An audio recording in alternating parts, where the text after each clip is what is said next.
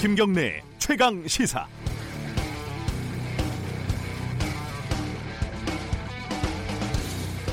나경원 자유한국당 원내대표가 지난 12일 국회 연설에서 인용한 이른바 김정은 수석비서관 기사와 관련해서 민주당이 블룸버그 통신 기자를 강도 높게 비난하는 논평을 낸 적이 있습니다. 해당 기자가 한국인이라는 사실에 대해서 검은머리 외신 기자라고 지칭을 했고 내용은 매국에 가깝다고 표현을 했습니다. 외신 기자 클럽이 인종차별의 소지가 있고 언론 자유를 침해했다고 반발을 하자 민주당은 어제 사과하고 관련 표현을 삭제했습니다. 결과적으로 애초 기사의 수준과 품질, 그 기사를 인용한 나경원 원내대표의 의도, 민주당 논평의 적절성 등이 모두 논란이 되고 있는 상황입니다. 이 밖에 몇 가지 짚어볼 대목이 있습니다. 우선 논란의 기사를 이른바 진짜 외국인 기사, 기자가 썼다면 과연 이 정도로 비난할 수 있었을까? 이른바 진정한 외신이 아니라 한국에서 한국인이 작성한 기사라는데 비난의 초점이 맞춰져 있는 걸 보면 아니라고 볼 수 있습니다. 그리고 매국이라고 표현하는 것은 국익에 위배된다는 뜻인데 국익을 위반하는 것은 어, 블룸버그 통신일까요? 해당 기자일까요? 그리고 결정적으로 국익이란 무엇일까요? 현 정부의 정책을 비판하면 매국이 되는 것일까요? 비판은 가능하지만 품질이 떨어지면 또 매국이 되는 것인가요? 잠깐만 생각해도 할 수 있는 상식적인 수준의 고민도 고려도 없었던 민주당의 논평은 시대착오적이고 사려 깊지 못했고 부적절했습니다. 3월 20일 수요일 김경래 최강 시사 시작합니다.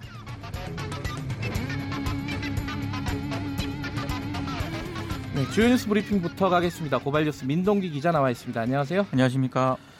어제 그 대통령의 지시에 이어서 박상기, 김부겸 장관이 합동 기자회견을 했어요. 그렇습니다. 뭐 김학의 전 차관 사건, 고 장자연 리스트 사건, 버닝썬 사건에 대해서 은폐 부실 수사 의혹을 철저히 규명하겠다고 밝혔는데요. 네. 근데 의지는 강력하게 표명을 했는데 내용의 구체성이 떨어진다는 그런 지적이 나오고 있습니다. 네. 검찰 과거사위원회 활동을 2개월 연장하기로 했다는 것 외에 새로운 내용이 없다는 그런 지적인데요. 특히 진상조사단 같은 경우에는 조사권에 일정한 한계가 있기 때문에 법무부 장관이 뭐 재수사 방식이라든가 이런 방법론을 좀 구체적으로 내놨어야 되는데 네. 어제 합동 기자회견에서는 어, 이런 방법론에 대해서는 별다른 언급이 없었습니다. 그래서 네. 맹탕 회견이다 이런 비판도 나왔습니다. 대통령이 지시를 하니까 어, 뭐라도 해야 되니까 한 거죠. 뭐. 그렇습니다. 네. 그 관련해서요. 김학의 전 차관 수사와 관련해서 검찰이 당시에 2013년도 당시에요. 영장을 여러 차례 기각했다 이게 좀 새롭게 드러났어요. 이게 KBS 보도로 좀 확인이 된 내용인데요. 네. 김학의 전 차관이 2013년 당시에 어떻게 무혐의 처분이 내려졌는지를 확인을 해보니까 네. 아주 문제가 있었습니다. 당시 별장 동영상 원본이 아무래도 좀 김학의 전 차관의 거짓말을 입증할 핵심 증거였기 때문에 네. 경찰이 이걸 확보하기 위해서 영장을 신청을 했는데 검찰이 네 번이나 기각을 했습니다. 네. 이것만 기각을 한 게 아니고요. 그 건설업자 윤중천 씨에 대한 계좌 추적이라든가 통신 조회 영장을 검찰이 무려 10차례나 기각을 했는데 네. 10건 가운데 9건이 수사 착수 한 달 이내에 집중이 됐고요. 기각 사유는 피해 여성들의 말을 믿을 수가 없다. 성폭력 혐의는 안 된다. 이런 이유를 들었습니다. 네. 근데 좀 이상한 게 윤중천 씨에게 성폭력 혐의로는 기각이 됐던 통신 조회 신청이 마약 혐의로 신청을 하면 받아들여졌고요. 네. 그리고 김학의 전 차관 같은 경우에는 특수강간 혐의 피의자로 적시를 하니까 두 번이나 이 출국 금지 신청이 기각이 됐었는데 사건 관련자라고 표현을 하니까 또 이걸 또 받아들여지기도 했습니다. 그러니까 성폭력, 뭐 특수관간 이쪽으로는 아예 들여다보지 않겠다라는 뜻이 아니었을까라는 의심이 들어요. 그렇습니다. 이것도 또 관련된 뉴스인데요. 장자연 사건 관련해서 어, 동료죠. 이 윤지호 씨를 MBC가 인터뷰하면서 좀 부적절했다 이런 논란이 있었는데 사과를 했더군요. 문건 속에 이제 실명 공개를 거듭 요구를 했다가 네. 시청자들의 거센 비난을 받았는데요. MBC가 어제 시청자의 비판을 무겁게 받아들인다면서 사과 입장을 표명을 했고 네. 뉴스데스크 왕종명 앵커도 어제 방송을 통해서 직접 사과를 했습니다. 네. 무례하고 부적절하게 질문했다는 시청자 비판이 많았다. 이 비판을 무겁게 받아들인다. 진심으로 사과드린다. 이런 내용인데요. 윤지호 씨도 어제 SNS를 통해서 직접 왕종명 앵커로부터 사과를 받았다면서 모든 인터뷰가 목격자의 입장을 먼저 헤아린 뒤에 이루어졌으면 좋겠다. 이런 얘기를 했습니다. 사과하고 사과 받아들여주고 이래가지고 일단락이 된 건데 저도 진행자로서 여러 가지 생각할 부분들이 좀 있었습니다. 그렇습니다. 어, 방금 제가 오프닝에서 말씀드렸죠. 민주당이 블룸버그 기자를 비난한 거에 대해서 사과를 했습니다. 뭐 매국에 가까운 내용이라고 예. 논평을 냈다가 논란이 커지니까 이제 사과를 했는데요. 네. 이해식 더불어민주당 대변인이 어젯밤 서면 브리핑을 통해서 기사를 평가하면서 매국에 가까운 내용이라는 표현을 동원을 한 것이 적절한 것이었는지에 대해서는 반성의 여지가 있다고 본다. 오해를 불러 일으켰다면 사과의 말씀을 드린다고 밝혔습니다. 네. 그리고 이 대변인은 몇 가지 표현을 논평에서 삭제를 하고 기자 이름과 개인 이력을 언급한 부분도 삭제하겠다고 밝혔습니다. 좀 사전에 좀 걸렀으면 좋겠어요. 이런 좀 과한 표현들이나 그렇습니다. 이런 것들은요. 네. 이 좀 뭐랄까 재밌는 뉴스라고 할까요? 그 이명박 전 대통령이 감옥에 있으면서 수감 생활이 보통 수용, 수감자하고 좀 달랐다. 뭐 이런 보도가 있었습니다. 그 접견 현황이 담긴 자료를 JTBC가 확보를 했는데요. 예. 349일 동안 감옥에 있으면서 모두 359차례 변호인 접견을 했다고 합니다. 네. 매일 한 번 꼴이었다고 하는데 같은 기간 특별 접견도 48번 했다고 하는데요. 일반 수용자들 같은 경우에는 변호인 접견은 1년에 한 67번 정도 되고요. 예. 특별 접견은 1년에 0.1의 꼴로밖에 안 되는데 네. 비교하면 굉장히 많이 했습니다. 그리고 가족과 지인 등이 주로 신청하는 이른바 장소 변경 접견이라는 게 있는데요. 네. 일반적인 접견장이 아니라 유리 차단막이 없고 접견 시간도 두세 배 정도 길다고 합니다. 아, 일주일 정도 걸리는 별도 심의 절차도 거쳐야 한다고 하는데 네. 이명박 전 대통령은 이 장소 변경 접견을 50번 신청을 해서 무려 48번 허가를 받았다고 합니다. 사유가 좀 재밌는데요. 심리적 안정을 위해서 이런 음. 사유가 있고 네. 병원 퇴원 뒤에 위로가 필요하다.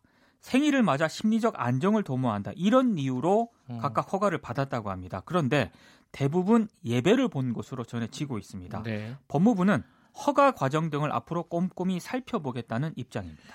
과거에 이 특별 접견이라는 게 이른바 이 사회 고위층들이 이제 전유물이었다 이런 보도들도 많았었거든요. 그렇습니다. 이게 그렇게 바뀌지가 않았네요 상황이. LG그룹을 공정위가 조사한다고요? 부당 내부 거래 혐의와 관련해서요. 예. LG그룹에 대해서 현장 조사에 착수를 했습니다. 지난해까지 총수 일가가 지분을 보유했던 물류 계열사인 판토스가 아, 대부분의 거래를 그룹 내 다른 계열사들과 한 것이 공정거래법상 부당 지원에 해당하는지를 살펴보고 있는데요. 네. 2017년 기준으로 판토스의 전체 매출액 가운데 69.6%가 계열사와의 거래에서 발생을 했다고 합니다. 계열사 간 부당 지원 행위는 공정거래법이 금지하는 불공정 거래 행위에 해당되기 때문에 이걸 지금 네. 살펴보고 있는데요. 네. 특히 그룹 계열사 대상 매출액 대부분이 경쟁 입찰이 아니라 수의 계약으로 이루어진, 이루어진 점도 상당히 음. 좀 의심이 가는 그런 대목인데 네. 공정위는 필요하다면 추가로 현장 조사를 하겠다는 방침입니다. 네, 결과를 좀 지켜봐야 될 것 같고요. 네. 대한항공 소식이 오랜만에 들어왔습니다. 조양호 지키기가 지금 뭐 점입 가경이다 이런 이런 말이 있어요? 그 다음 주 대한항공 주주총회가 개최가 되는데 네. 최대 관심은 조양호 회장이 연임을 할 것인가 이거 네. 아니겠습니까? 근데 여러 가지 좀 이상한 좀 조치들이 나오고 있습니다. 어, 사내 전산망에서 뭐 여러 가지 찬반 의견을 밝힐 수가 있지 않습니까? 네. 그런데 지난 18일 이 메뉴가 아예 사라졌다고 하고요. 그리고 반대를 하려면 주식을 직접 인출해서 의결권을 행사해야 하는데 인출 신청을 하더라도 소용이 없을 가능성이 큽니다. 음. 지금 신청을 하더라도 인출이 28일 정도 되는데 주총 날짜가 27일이거든요. 네. 그래서 여러저러 논란이 제기가 되고 있고요. 만약에 의사 표시가 없는 의결권 같은 경우에는 우리 사주 조합장이 행사를 하게 되는데 우리 사주 조합은 회사에서 운영하는 것이기 때문에 아무래도 조영호 회장 이사 선임을 찬성하는 쪽으로 투표할 가능성이 높은 그런 상황입니다. 네. 그리고 이외에도 대한항공 팀장들이 회사에 우호적인 의결권을 행사를 해야 한다면서 직원들에게 가족들 의결권까지 위임해 달라는 메일을 보냈다고 하는데요. 네. 어, 조영우 회장이 연임을 하려면 출석 주주의 67%가 찬성을 해야 되거든요. 3분의 2요. 그렇습니다. 예. 근데 우호 지분이 지금 33% 정도밖에 안 된다고 합니다. 예. 시민단체들은 연임을 막겠다면서 56% 지분의 소액 주주 표를 모으는 그런 상황인데 우리 사주가 2.14%의 지분을 가지고 네. 있거든요. 이게 굉장히 중요해졌기 때문에 대한항공 측이 이런저런 지금 어, 조치들을 취하고 있는데 대한항공 입장은 이렇습니다. 위임을 권유했을 뿐 강요하지는 않았다. 이런 입장을 내놨습니다. 음, 직원들한테 권유를 하면은 이렇게 받아 받아들이기가 좀 어렵네요. 이거 불안한가 봐요. 그렇습니다. 여기까지 듣겠습니다. 고맙습니다. 고맙습니다. 자, 주요 뉴스 브리핑 고발 뉴스 민동기 기자였고요. KBS 일라디오 김경래 최강 시사 듣고 계신 지금 시각은 7시 35분입니다. 김경래의 최강 시사는 여러분의 참여를 기다립니다. 샵 9730으로 문자 메시지를 보내 주세요. 짧은 문자 50원, 긴 문자 100원. 콩으로는 무료로 참여하실 수 있습니다. 네, 장자연, 김학의, 버닝썬 이 사건들의 불씨가 지금 사그라들지 않고 있습니다. 청와대에 이어서 법무부 장관, 행자, 행안부 장관도 나서가지고 철저하게 소, 수사하고 조사하겠다 이런 얘기를 했고요. 이게 사실 또 공수처나 이런 논의에 영향을 미치게 됩니다. 관련해 갖고요. 국회 사법개혁 특위 여당 간사죠. 더불어민주당 백혜련 의원 연결해서 얘기 좀 나눠보겠습니다. 안녕하세요. 예, 안녕하세요. 백혜련 의원입니다. 예, 백 의원님. 어제 그런 말씀을 하셨어요. 이 김학의 전 차관 사건과 관련해서 법원도 뭔가 문제가 있, 었다 이렇게 얘기를 하셨는데 좀 간단하게 좀 소개를 해주시죠. 어, 사실 김학의 사건에 대해서 네. 검찰에 고소가 됐었고요. 네. 그것이 네. 무혐의 처리되면서 어, 법원의 재정 신청이 이루어졌습니다. 재정 신청 뭔지 간단하게 좀 설명해 어, 주시면. 재정 신청은 이제 네. 어, 고소인이 예. 검찰에 네. 고소를 했는데 그것이 무혐의 됐을 경우에 법원에 구제를 신청하는 음, 절차입니다. 네네. 네. 그래서 어, 고소인이 법원에 한마디 구제 신청을 한 거죠. 네. 그런데 그것도 어, 검찰과 똑같은 이유로 네. 어, 증거 부족, 뭐 더 이상 고소인의 진술을 뒷받침할 증거가 부족하다, 뭐 이런 네. 이유로 똑같이 기각이 됐습니다. 아, 예. 어, 그런데 어, 그 기각된 시점이 또 묘하게 예. 그 양승태 사법부가 이 상고법원을 어, 도입하기 위해서 박근혜 정부와 어떤 이렇게 딜을 하고 있는 네. 그런 시점이었거든요. 또 음. 임종원 차장이 청와대를 네. 드나들고 예. 그래서 이 사건도 그것과 관련해서 연계됐을 가능성이 있지 않나 네. 이런 부분에 대한 문제 제기를 했습니다. 그러니까 그게 시점이 2015년이죠. 지금 네. 말씀하신 그 재정 신청이나 이런 것들이 기각이 된 네. 게요. 예. 그러니까 이 김학의 전 차관의 피해자라고 주장하는 사람이 어, 고소를 한데 사실 이게 2013년이라 2015년이니까 다시 고소를 한 거지 않습니까? 그죠? 네. 2013년에서 무혐의가 나고 고소를 했는데 검찰이 또 무혐의를 했고 무혐의 판정을 했고 그 부분에 대해서 법원에 재정 신청을 했는데 그것마저 기각이 됐다. 근데 그거는 그때 당시에 어, 사법농단 이게 한참 벌어질 네, 때 그렇죠. 일이었다. 네. 청와대와 법원이 뭔가 교류를 하고 있었을 때 부적절한 교류를. 네. 이, 이 부분이 조사가 어떤 식으로 이루어져야 될까요? 어, 지금은 일단은 네. 그 있는 사건 기록부터 네. 어, 살펴보는 것부터 시작을 해야 되고 일부분 그것이 이루어졌기 때문에 네. 지금 어 과거사위원회에서 네. 부실 수사 부분들 증거의 누락 네. 이런 부분들을 지적한 거 아닙니까? 네. 그러니까 일단 어, 누락된 그런 상실 없어진 증거들 네. 이런 것들을 찾아가는 과정 이런 음. 것들이 필요할 것 같습니다. 예, 그러니까 김학의 전 차관 요새는 뭐 성접대가 아니라 성폭행 의혹 사건이라고도 많이 하는데 그 사건에 법원도 일정 정도 책임이 있을 수 있다. 이 부분도 조사를 해야 된다 이런 말씀이시고요. 어, 왜 그러냐면은 지금 그 경찰청장이 그 국회에 나와서 네. 그 동영상 속의 인물이 김학의 전 차관이라는 것을 뭐 감정 없이도 육안으로 알수 있는 예. 네 상황이었다 이렇게 진술한 상황 아닙니까? 네. 그렇기 때문에 더 의혹이 이제 커질 수밖에 없는 것이죠. 예. 관련된 내용 한두 가지만 더 여쭤보면요. 야당에서는 그런 얘기를 하고 있습니다. 그 대통령의 철저한 조사 지시하고 어 이제 재수사를 지금 법무부 장관이 얘기를 하지 않았습니까? 근데 이게 첫 번째는 공소시효 문제가 있고 두 번째는 이 대통령이 이렇게 수사 가이드라인을 하나하나 다 얘기하는 게 적절하냐 뭐 이런 어, 얘기가 있습니다. 이 부분 어떻게 생각하세요?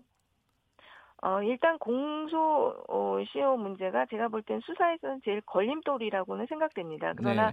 아, 지금 이제는 진상 조사에 있어서 그 사건 어, 말이 아니라 네. 유착 관계 문제, 그다음에 부실 수사의 문제가 더 어떻게 보면 핵심이 되는 상황이거든요. 네. 어, 그러니까 그, 그, 그, 부분에 좀 집중할 필요가 있다 보이고요. 예. 이제 국민들의 의혹이 네. 어, 이 사건의 어, 진실 구명, 예. 어, 사건이 그럼 도대체 어떻게 된 것이냐, 네네. 이것 자체가 또 중요합니다. 그래서 음. 어, 공소시효 문제는 별도로 하고 어제 법무부 장관이 말했지만 어, 진상 규명 이것의 핵심의 방점이 찍혀야 된다고 보고요. 네. 만약 이 과정에서 범죄 혐의가 드러난다면 즉각적으로 수사를 전환하는 형태 네. 이런 형태로 이제 진행이 돼야 된다고 봅니다.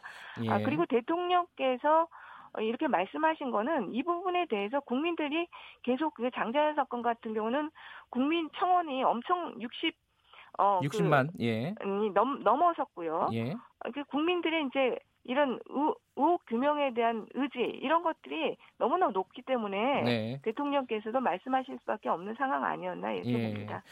검사 출신이시잖아요, 백 의원님도요. 네. 지금 방금 말씀하신 부분에 대해서 야당에서는 검찰이 그럼 진상 규명 기관이냐 수사 기관 아니냐 수사를 해야지 진상 규명을 해야 하는 게 맞나 뭐 이런 또 문제 제기를 하더라고요. 이건 어떻게 봐야 될까요? 지금 그 김학의 사건이나 장자연 사건 같은 경우는요 예. 수사를 하고 있는 상태는 아닙니다. 예, 그러니까 예. 과거사위원회에서 지금 일종의 조사를 예. 하고 있는 것이죠. 그리고 어, 어제 그래서 박상기 어, 법무부 장관도 한 것이 진상 규명이고 예. 범죄 혐의가 어, 발견되면 즉시 수사로 어, 진행되도록 하겠다 이렇게 말한 예. 것입니다. 그 이, 이번 만약에 조사도 그렇고 실제로 막 재수사가 이, 이어진다면은 이 수사가 어디까지 진행이 될까 이게 또 초미의 관심사입니다. 어, 지금 여당 의원 여당에서는 계속 그 황교안 지금 자유한국당 대표 당시 법무부 장관 그 곽상도 당시 어, 민정수석에 대한 얘기를 하고 있습니다. 이거 여기까지 수사가 진행이 돼야 된다고 보십니까? 어떻게 보세요? 가, 그 조사하는 과정에서 네. 만약에 어, 각상도 의원이나 한교안 대표의 혐의점도 드러나면 당연히 수사를 돼야 되는 것이고요. 네. 그것이 이제 한교안 대표나 각상도 의원도 자유로울 수 없는 점이 예. 그때 하여튼 김학의 전 차관이 검증 대상이었다는 점에서 네. 어, 그리고 그 사건이 어, 수사가 되게 되면은 네. 항상 법무부 장관에게 그러는 중요 사건은 정보 보고 형태로 보고가 되게 돼 있습니다. 네. 어, 그리고 그때까지만 해도 검찰과 법무부가 굉장히 밀접한 관계로 네. 한몸통지기로 움직이고 있던 시기이기 때문에 그 부분에 대해서도 어, 확실하게 조사는 음. 돼야 된다고 봅니다. 네, 사개특위 얘기를 할게요. 지금 말씀 서로 지금 대화를 한 이런 사건들이 사개특위에서 노, 논의하고 있는 공수처 도입에 어떤 영향을 줄 것 같습니까? 어, 당연히 지금 공수처 같은 경우는 사실 어, 국민들의 어, 열의 여덟, 그러니까 뭐 네. 뭐 다섯 명중 네 명이 찬성할 정도로 그렇게 높은 어, 찬성 지지율을 보이고 있는데요. 예. 이 사건을 계기로 어, 국민들께서 다 그런 생각 하셨을 것 같습니다. 공수처가 그때 있었다면 네. 이 장자연 사건이나 김학의 사건 같은 것이 이렇게 수사되고 묻혔을까? 아, 이런 분명 생각들을 하실 것이기 때문에 네. 공수처 도입 필요성에 대해서는 국민적 공감대는 더욱 어, 강화될 것이라고 생각하고요. 예. 우리 정치권에서는 그런 국민들의 어, 의견들을 충분히 받아들여서 열심히 또 노력을 해야 되지 않나 그렇게 봅니다. 그 지금 자유한국당은 뭐 공수처에 대해서 반대를 하고 있고요. 다른 어, 정당들, 바른미래당이나 민주평화당이나 이쪽하고는 어떻게 조율이 끝난 겁니까 공수처 관련해서는? 어, 지금 사실 공수처와 수사권 조정과 관련해서는 네. 어, 갑자기 그 패스트 트랙으로 인해서 예, 예. 아주 국면이 지금 전환된 상태입니다. 그러니까 예. 그동안 사개특위에서 수사권 조정과 관련해서 많은 논의들이 있었고 많은 합의가 좀 이루어졌지만 공수처와 관련해서는 원초적으로 네. 어, 자유한국당에서 반대를 해서 논의가 거의 진척되지 못하고 있는 상황이었습니다. 근데 네. 어, 지금 어, 선거법과 관련해서 이 fast track으로 같이 할 법안으로 공수처와 그리고 어, 이 수사권 조정 법안을 함께 합의한 상황이기 때문에요. 네. 어, 지금 바른미래당과 함께 지금 그 부분에 대한 논의들을 진행하고 있습니다. 아직 마무리가 된 건 아니고요. 그렇죠. 아직 음. 그 어제 어제 이제 어떻게 보면 바미당의 예. 그 법안에 대한 내용을 가지고 오셨기 때문에 저희가 네. 검토하고 다시 어, 협의하는 과정들이 있어야 될 것 같습니다. 바른미래당에서 새로 갖고 온 안은 기존에 민주당에서 내놓은 안하고 어떻게 많이 다릅니까? 어떻습니까? 아, 그렇게 큰 부분에서 다른 부분은 없고요. 예. 그 수사권 조정의 핵심은 이제 검찰의 어, 수사지휘권 폐지, 예. 어, 직접 수사 축소, 축소, 그리고 경찰에 대한 어, 사법적 통제 방법의 마련 뭐 이런 부분들이거든요. 예. 어, 그런데 어, 뭐 수사지휘권 폐지에 대해서는 다 같이 동의하는 바이고요. 예. 직접 수사의 범위를 규정하는 방법 이런 부분들에서 약간의 어, 차이가 있는데 어, 충분히 조정될 수 있다고 보입니다. 그럼 아까 말씀하신 검경 수사권 조정하고 공수처 도입 이런 거는 fast track으로 간다라고 뭐 확정된 건 아니죠? 아직은? 어, 지금 확정은 된 상태인데요. 아, 확정이 됐어요? 어, 아니, 그러니까는 이제 그, 지금 원내대표들께서 이제 합의된 네. 사항은 예. 맞습니다. 그러나 예. 지금 그 바미당 같은 경우에도 약간 그 당내에서 네. 서로 이견들이 있기 때문에 네. 그 부분이 이제 어떻게 좀 정리가 되느냐 좀 그런 것이 중요할 것 같습니다. 그러니까 아니 원내대표들끼리는 네. 어, 합의가 됐어도 네. 이 사개특위 내에서도 좀 합의가 돼야 되는 거 아닙니까? 어, 근데 사개특위 내에서요. 예. 그 원내 대표들끼리 확인이 되고 당론으로 각 당에서 확정이 된다고 한다면은 예, 예. 어, 지금 패스트 트랙을 충분히 진행할 수 있는 인원이 됩니다. 예. 아, 그렇기 때문에 어, 사개특위 내에서도 자연스럽게 될 수 있지 않나 그렇게 봅니다. 이게 자유한국당에서 반대하고 있는 논리 중에 하나가 이 옥상옥이다라는 얘기는 뭐 계속 하고 있습니다. 그 부분은 어떻게 생각하십니까? 아, 그런데 이 공수처가 네. 그동안 정말로 이 장자연 사건이나 김학의 사건에서도 보듯이 네. 이 검찰이 직접 개입이 됐다든지 경찰이 개입이 됐다든지 네. 이런 어, 당사자들이 개입할 때 제대로 수사하지 못하는 것, 또 고위 공직자들에 대해서 제대로 수사하지 못하는 것들을 어, 타파하기 위해서 가장 네. 정치적 중립성을 가지고 독립성을 가진 공수처가 필요하다. 이것이 수, 그동안 십몇 년간 같이 논의되고 진행되었던 어, 부분들입니다. 예. 그렇기 때문에 검찰과는 다르게 검찰이 할 수 없는 역할을 할 수 있다고 보았기 때문에 그동안 공수처 논의가 어, 되었던 것이고요. 예. 어, 이것은 공수 어, 검찰과 함께 견제와 균형의 원리를 또한 실천할 수 있는 기구입니다. 그렇기 예. 때문에 옥상옥 기관으로 볼 수는 없다고 봅니다. 그 마지막으로 하나만 여쭤볼게요. 이게 많이 나왔던 얘기인데 다시 한번 좀 설명을 좀 부탁드리는 건데요. 어, 자유한국당에서 그렇게 얘기를 하고 있습니다. 이 어, 공수처를 가지게 되면은 안 그래도 청와대가 갖고 있는 칼들이 많은데 그중에 뭐 검찰이라는 칼도 있고 경찰이라는 칼도 있는데 더 큰 칼을 안겨주는 거 아니냐? 어, 그런 부분에 대해서 제도적으로는 어떻게 보완이 되는 거죠? 어, 먼저 이 정부 들어와서 네. 검찰이, 검찰이나 경찰이 과연 어, 정부의 칼이었나 이거 질문부터 아. 저는 아, 하고 싶고요. 예. 어, 굉장히 뭐 양쪽 다 가리지 않고 지금 사실 어떻게 보면 뭐 수사를 음. 하고 있다고 보이고요. 네. 경찰이든 네. 검찰이든요. 예. 어 그리고 어 지금 공수처에 그러니까 그 공수처가 정부의 칼이 될 것이라는 것은 예.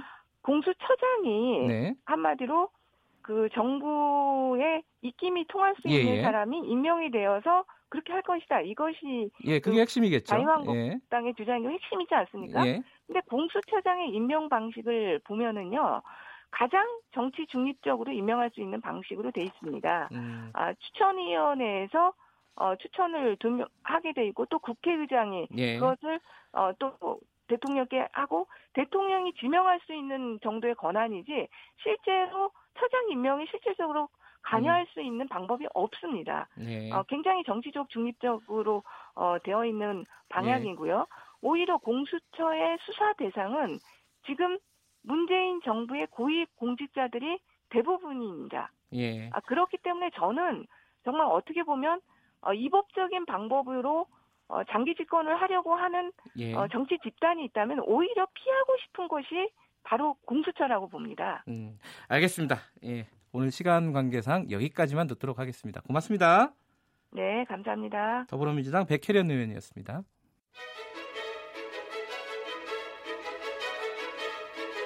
우리 사회의 다양한 현안을 공정하고 깊이 있게 다룹니다. KBS 일라디오 김경래의 최강 시사. 가장 핫한 스포츠 소식을 가장 빠르게 전달해드리는 최강 스포츠 KBS 스포츠 취재부 김기범 기자 나와 있습니다. 안녕하세요. 네, 안녕하세요.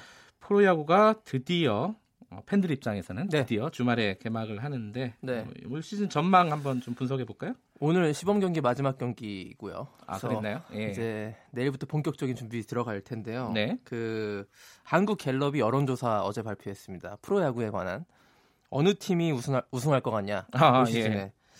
그 압도적으로 두산이 그래요? 저 팬들의 음. 지지를 많이 받았고요. 네. 갤럽이 조사한 것 중에 또 최고 인기 구단이 어디냐 이렇게 물어본 것도 있는데요. 그 1위가 어, 딜까요 그 엘롯기라고 들어보셨어요? 아, 저... LG, 롯데, 기아가 항상 아, 이제 그래요? 흥행 군단이거든요. 그 예. 그세 팀 가운데 하나가 1등했는데 역시 기아가 1위였고요. 아 그래요? 네, 기아 타이거즈가 가장 인기 있는 최고 예. 인기 구단으로 갔고 그 다음에 롯데입니다. 역시 어. 부산 갈매기 팬들이 많이 지지해 주셨는데 이 전력하고 크게 관계는 없군요. 그렇죠. 언제나 인기는 예. 예. 특히 그 엘로키 세 구단은 그 우승과는 전혀 관계없는 인기 구단으로 아주 유명했죠. 아 그 팬들이 들으면 섭섭해합니다. 네. 근데 이번에 예. 그 갤럽 조사에서 3위가요. 예. 인기 구단 3위가 한화예요. 아, 한화가 정말 많이 올라왔어요. 예전에 음. 김성근 감독이 한화 감독 맡게 되면서부터 굉장히 한화가 예. 이제 꼴찌는 하더라도 굉장히 인기가 많았던 구단으로 올라왔는데 작년에 성적까지 내면서 예. 결국에는 엘롯기 대신에 예. 기아 한화가 들어오는 그런 결과로까지 이어졌고요. 자, 요건 팬들 조사고 전문가들은 전문가 경향신문이 어제 야구 관계자 전문가 50명한테 설문 조사를 예. 돌렸는데 우승 후보를 어느 한 팀을 콕 집진 않았고요. 네. 3강 체제라고 봤습니다. 음... 두산이 포함되어 있고요. SK 작년 한국 시리즈 우승팀. 네. 그다음에 이번에 키움이 예. 굉장히 돌풍을 일으킬 것이다. 두산, SK, 키움 이렇게 3강 구도가 될 것이라고 예. 했습니다. 50명 전원이 이 세 개 팀은 다 언급을 했어요. 그래요. 예. 그라 그 다음 순서로는 이제 롯데, 삼성 이런 팀들이 우승에 근접할 것이다. 이렇게 그 거론이 됐고요. 엘롯기가 잘 해야지 이게 흥행이 잘 되는 거 아닙니까? 그렇습니다. 네, 사실은 가장 활약할 투수와 타자도 누구냐고 이제 설문조사 했더니 누굴까요? SK 김광현 선수가 46명의 아. 지지를 얻어가지고 아유, 압도적이네요. 네. 네. 그다음에 기아의 양현종 투수 네. 36명. 그다음에 키움의 안우진 이 음. 굉장히 큰 활약할 것이라고 전망했고요. 네. 올 시즌 최고 타자 누가 될 것인가? 역시 박병호 선수를 꼽았네요. 홈런 타자. 예. 그리고 두산의 김재환 그리고 LG의 김현수 선수가 이렇게 세 명이 올 시즌에 굉장히 큰 활약을 보일 타자 3명으로 거론됐습니다. 이번 주말에 미세먼지가 좀 덜해야 될 텐데요. 네, 맞습니다. 자, 여자 월드컵 남북 공동 유치 신청 네. 2023년도에 하는 거죠, 이게. 네. 이게 어떻게 돼 가고 있습니까? 축구협회가 공식적으로 저 유치 의향서를 냈고요. 아, 예. 신청했습니다.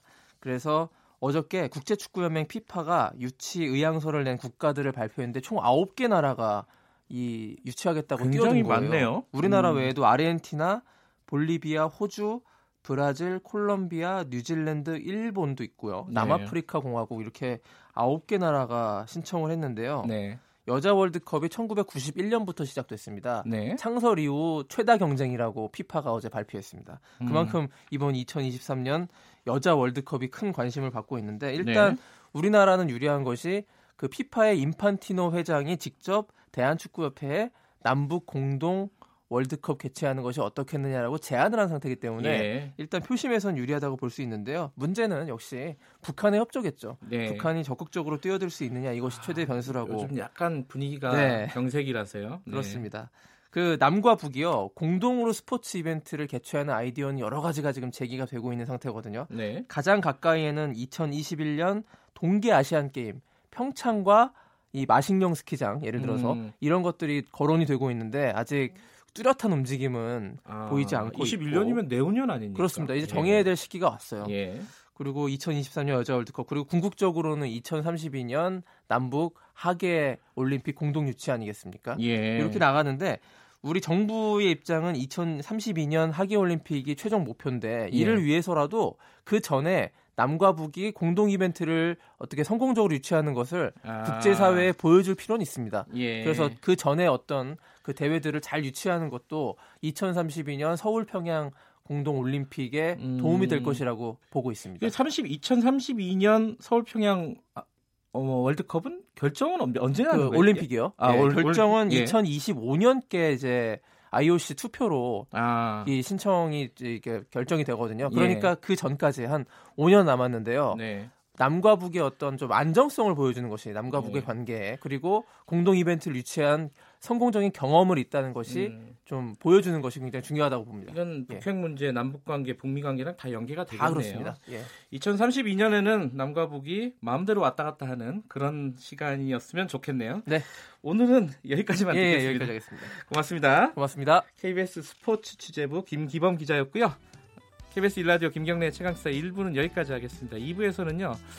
어, 어제 굉장히 뉴스가 많이 됐습니다. 정계특위 심상정 위원장과 나경원 자유한국당 원내대표의 설전이 있었는데 관련된 얘기를 일단 뭐 심상정 위원장 오늘 연결해 가지고 선거제 개혁안 어떻게 돼가고 있는지 얘기 들어보겠습니다. 김경래 최강시사 뉴스 잠시 듣고 돌아오겠습니다.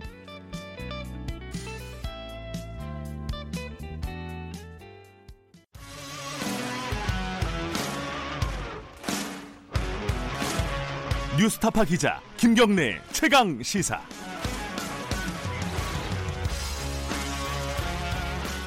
김경래 최강 시사 2부 시작하겠습니다.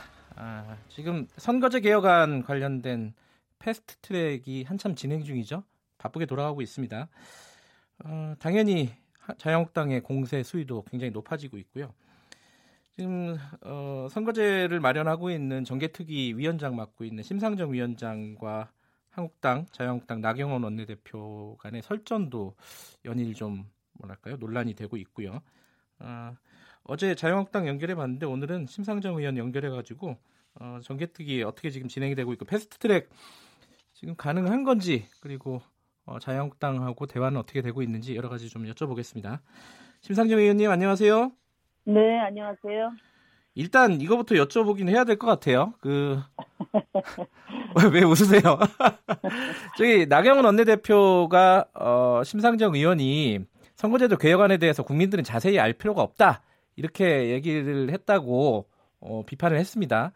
이거 좀 설명이나 뭐 해명을 좀 해주셔야 될 것 같아요. 어떤 내용인지? 그 제가 국민은 알 필요 없다는 말 자체를 한 적이 없고요. 우선 네. 어그 그 제도가 있으면 그에 따른 계산식이 있지 않습니까? 네. 이 계산식을 어려워하니까 이게 아무리 어려워도 이제 시스템을 만들어 놓으면 컴퓨터가 아, 쉽게 계산을 해낸다 그 네. 말씀을 네. 드린 거예요. 예. 근데 에, 저도 이 제일 야당이 이렇게 사실을 비틀고 네. 가짜 뉴스를 마구 생산 해내는 데 대해서 정말 당혹스럽습니다. 음. 제1야당이 이래도 되나. 네. 아, 저도 며칠 동안 너무 충격적이었어요. 충격적이었다는 어, 제 건? 예. 의도가 아니고 또 제가 한 말이 아닌데 이것을 어. 그냥 거두절미해서 이렇게 공격을 하는 걸 보고 어, 정말 매우 유감스럽다는 말씀을 드립니다. 예. 뭐 저기 어, 정확한 어디는 이랬습니다. 국민은 산식이 필요 없다. 그러니까 계산 방식이 필요 없다. 이렇게 말씀을 하셨고 이 부분에 대해서 황교안 대표도 나서서 얘기를 했습니다. 충격적이다. 황교안 대표도 충격을 받으신가 봐요. 충, 충격적인 국민 무시 폭언이다. 이렇게 얘기를 했어요. 어쨌든 뭐. 이 선거제도 개혁은 네. 우리 정의당이 가장 중요하게 생각하는 거고 네. 민심 그대로 국회를 그 만들기 위해서 하는 거거든요. 예. 당연히 선거제도 개혁 내용을 국민들께서 속속들이 아셔야 되고 예. 또 국민을 닮은 국회로 가는 길을 예. 아셔야 되죠. 그래서 제가 이 법안을 협상하고 만드는 과정에서 매일 기자님들께 보고 드리고 네. 연일 간담회를 통해서 내용을 공유하고 있고요. 예. 그날은 이제 에, 그 이제 밤 9시쯤에 합의가 됐는데 네네. 에, 큰 틀에 이제 제도적 합의를 한 거예요. 예. 그 제도에 따른 계산식은 이 전문가들을 거쳐야 되니까 중앙선관위원회 네. 의뢰하기로 한 겁니다. 네. 그래서 어 이게 하루 이틀 정도면 어, 나오니까 그때 논의를 하자. 네. 오늘 거기까지 필요 없지 않느냐 이렇게 예. 이제 말씀을 드린 거고 예. 어제 중앙선관위원회 검토를 거친 산시까지 예. 포함한 예. 그런 어, 법, 저, 법안이 마련이 돼서 어제 소상하게 공개하고 설명을 드렸습니다. 음, 일단 뭐 고얘기는 여기까지 하고요. 네, 어, 정의당 관련된 얘기 하나 좀 여쭤보고 넘어가야 될 것 같아요. 이것도 네. 이제 자유한국당 쪽에서 나온 얘기인데 이 좌파 홍위병 정당의 대, 대거 국회 진입을 어, 위한 법안이다. 선거법 요건이. 네. 이 요거 이제 음. 잡, 이 정의당에 대해서 지칭한 거예요. 정확하게. 네, 네. 요거 어떻게 생각하십니까? 이 부분은. 뭐 위, 정개특위 위원장이 아니라 뭐 정의당 의원으로서도요. 그러니까 하도 요즘 자유한국당이 센 말, 네. 독한 말을 쏟아내서 네. 저희가 응대하기도 참 난감해요. 음. 그래도 말씀을 안 드리면 국민들이 네. 오해를 네. 하실 것 같아서 어, 대응을 하고 있습니다만은 네. 어, 그 자유한국당 원내대표가 이 법을 개정하면 네. 정의당 교섭단체 만들어주기 때문에 반대한다 그런 얘기를 했다는 거예요. 네. 그러니까 지금 불공정한 선거제도를 공정하게 바꾸면 네. 어, 국민들의 성원을 받아서 정의당이 교섭단체가 되는 게 예. 네? 뭐가 잘못됐습니까? 그러니까 지금까지 이 지금 승자 독식 선거제도에서 부당한 어, 초과 의석을 얻어서 기득권을 누려온 예. 자유한국당인데 그걸 내려놓기 싫으니까 지금 온갖 어, 그, 센, 독한 말을 동원해서 예. 저희 정의당을 공격하고 있는 거예요. 예. 잘 아시겠지만, 어, 이번 그 연동형 비례대표제는 저희가 원하는 100%는 아닙니다. 네. 그렇지만 한 50%율 정도, 50% 정도의 비중으로, 에, 그, 도입이 되는 건데요. 네. 어, 이 산식에 따르면은, 어, 그동안 19대, 20대, 20대를 기준으로 보면 네. 민주당이 제일 많이 줄어들어요. 네. 어, 그러니까 그럼에도 불구하고 민주당은 이것이 정이고 어? 이것이 예, 대의민주주의를 바로 세우는 길이니까 네. 손해를 감수하겠다는 겁니다. 100%는 예. 그래서 좀 곤란하다 이렇게 말을 해서 이제 준연동형이 된 건데요. 예. 저는 자유한국당이 그냥 어, 자기들의 유불리만 가지고 네. 어, 이렇게 개혁의 길을 가로막는 것은 예. 어, 그것을 우리가 그 저, 자유한국당에 의해서 이 개혁의 길이 자유한국당의 에, 당리 당략에 의해서 좌초될 수 좌초, 좌초대로 제대로 방치한다면 네. 그것은 다 공범이 되는 거라고 생각해요. 그 관련해 가지고요. 지금 지금 말씀하신 게 이제 민주당이 이제 일정 부분 좀 양보를 했다고 말씀하셨지 않습니까? 뭐 양보라기보다는 원래 네. 민주당이 계속 주장하고 당론으로 이야기해 왔던 것에 비해서는 이제 예. 많이 이제 후퇴한 음. 안을 냈지만 예. 저는 뭐 그럼에도 불구하고 어쨌든 정의로 가는 길을 네. 또 어, 유권자들의 권리를 존중하는 방향으로 예. 어, 입장을 정해준 데 대해서 고맙게 생각하고 있습니다. 관련해 가지고요. 엊그제 그 정병국 바른미래당 의원하고 인터뷰를 했었는데요. 그런 네 얘기를 했어요. 이 그 그거랑 약간 맥이 통하는 얘기인데 결국은 민주당에서 이렇게 안을 내놨지만은 어, 네. 통과가 안 될 거다. 패스트트랙에 올려봤자 나머지 네. 이제 뭐 예를 들어 공수처법이나 이런 것들만 통과되고 요 네. 선거법은 민주당 안에서도 이견이 많기 때문에 통과가 안 될 것이다. 이뭐 네. 이렇게 얘기를 했어요. 결국 이용만 당하는 거 아니냐. 요거 어떻게 봐야 됩니까? 국민들께서 국회를 불신하는 그 이상으로 네. 국회 내에서 서로 불신하고 있다는 것이 선거제도 개혁을 해야 될 또 중요한 이유 중에 하나거든요. 네. 어, 저는 어, 국민들께 약속을 하고 네. 어, 패스트 트랙까지 태워줬는데 이 약속을 지키지 않는다면 예. 어, 내년 총선에서 국민의 심판을 받을 거라고 봐요. 음. 어, 그것이 국민들이 요구하는 어, 개혁의 부합하는 방향인데 네. 그것을 자신의 당리 당략을 위해서 어 그것을 그 약속해 놓고 안 지킨다. 네. 촛불이 에, 성원하고 만들어진 정권 집권 여당인데 네. 응? 그렇게 하겠습니까? 저는 그렇게 생각하지 않습니다. 음. 이렇게 합의하고 하면 어, 반드시 지켜질 거라고 보고요. 네. 다만 그 전에 네. 이제라도 패스트트랙을 태운 이후라도 자유한국당이 협상에 참여해서 네. 어, 5당이 새로운 대안을 가지고 예. 합의 처리할 수 있다면 그것은 최선이겠죠. 음. 근데 이 자유한국당 간사가 지금 정계특위 간사가 장, 장재현 의원이시잖아요. 네네. 장재현 의원은 이런 얘기했어요. 그러니까 지금 말씀하신 건 자유한국당이 대화를 안 하고 있다고 말씀하셨는데 장재현 의원은 어, 정개특위에서 의사 일정 협의를 간사한테 알려주지도 않았다. 이렇게 네. 지금 좀 하소연을 하고 있거든요. 이거 어떻게 봐야 됩니까, 이거는? 네, 자유한국당 정개특위 위원들은 네. 그 열심히 하신 분도 계시고요. 특히 예. 장지원 간사는 열심히 했어요. 예, 예. 어, 근데 뭐 당에서 어, 당론이 있고 또 당 지도부가 힘을 실어줘야 할 수 있는 거 아니겠습니까? 네. 그러니까 어, 장재원 간사도 한, 어, 한계가 있었는데 패스트 트랙을 전제로 한다면은 논의할 수 없다 이런 입장을 밝혔었고요. 예. 이제 그 장재원 간사가 지적하는 거는 뭐냐면 여야 사당 어, 협상을 하는 거지 정계특위 간사들이 협상하는 건 아닌데 네. 일부 언론에서 이제 정계특위 간사 회의라고 이렇게 계속 기사를 쓴 적이 있습니다. 네. 그러다 보니까 어, 나한테는 연락도 안 했는데 이렇게 음. 이제 좀 오해가 있었던 것 같아요. 아 그래요? 네네. 그이 얘기도 지금 가장 큰 뉴스 중에 하나인데 바른미래당이 약간 불협화음이 있습니다. 이 선거제 관련해서요. 네. 어, 여러 의원들이 반대 의사를 공개적으로 얘기하고 있고 원내대표에 대한 그러니까 김관영 원내대표에 대한 비판도 좀 있고요 당내에. 네. 예, 바른미래당이 당론으로 이걸 확정 못하면 패스트트랙에 못 올리는 거 아니에요?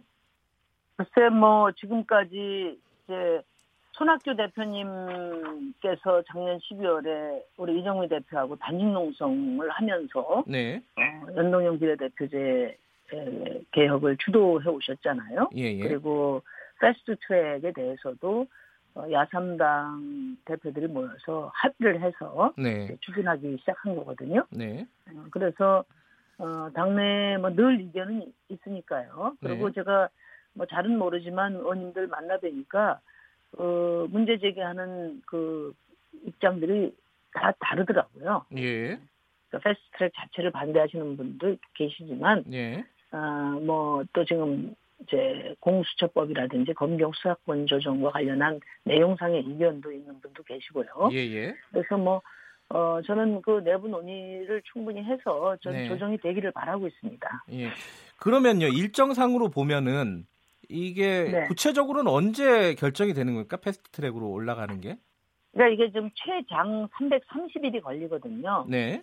그래서 330일이 다 걸릴 경우에는 지금 올리면 내년 2월에나 되는데요. 그러네요. 근데 330일을 네. 다 경과하는 것은 아니고 네.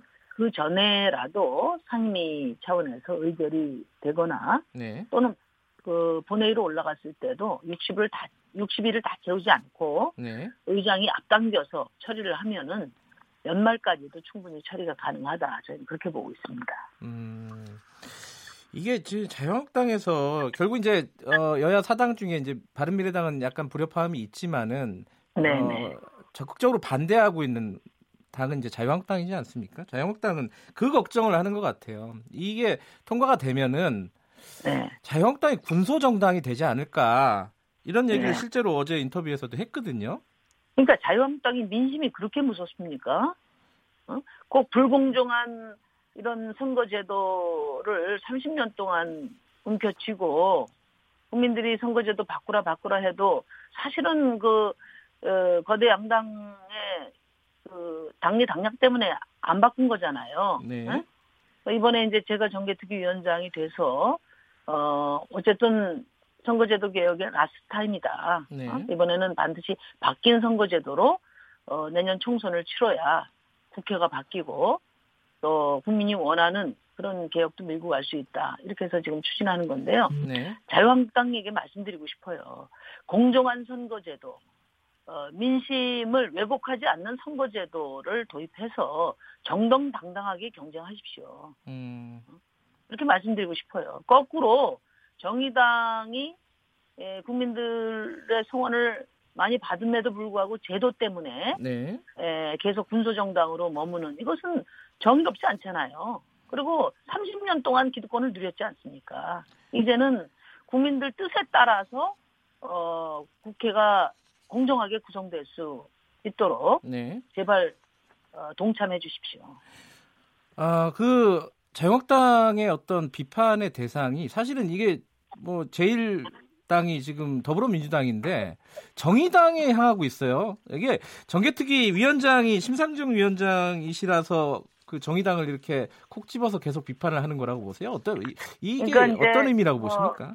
그동안에 이제 이런 선거제도 논의가 오래만 있었던 게 아니라 네. 거의 매회 있었는데 그렇죠. 예. 예, 신용만 하고 그냥 유야무야 해버렸단 말이에요. 네. 이제 큰 당들끼리는 이해관계가 좀 일치하니까 네. 대충 그냥 시간 때우고 이제 시간 저 시간 넘겨버리면은 시간 없으면 못하니까 다음에 하자 이렇게 계속 미뤄뒀거든요. 네. 근데 이제 이번에는 제가 정계특위위원장을 맡아서 어, 어떻게든지 어쨌든 어, 이번에 선거제도 개혁을 이뤄야 한다는 네. 의지로 임하고 있다 보니까 실제로 선거제도 개혁이 될 것 같다고 생각하시는 것 같아요. 그러다 보니까 음. 이제 저와 정의당에 대한 공격을 네. 어, 무차별적으로 좀 하고 있습니다.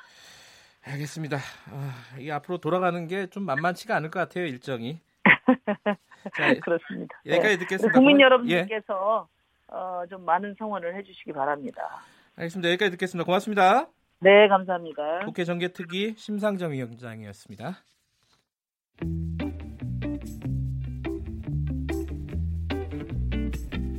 여러분께서는 지금 뉴스타파 김경래 기자가 진행하는 KBS 일라디오 김경래의 최강 시사를 듣고 계십니다.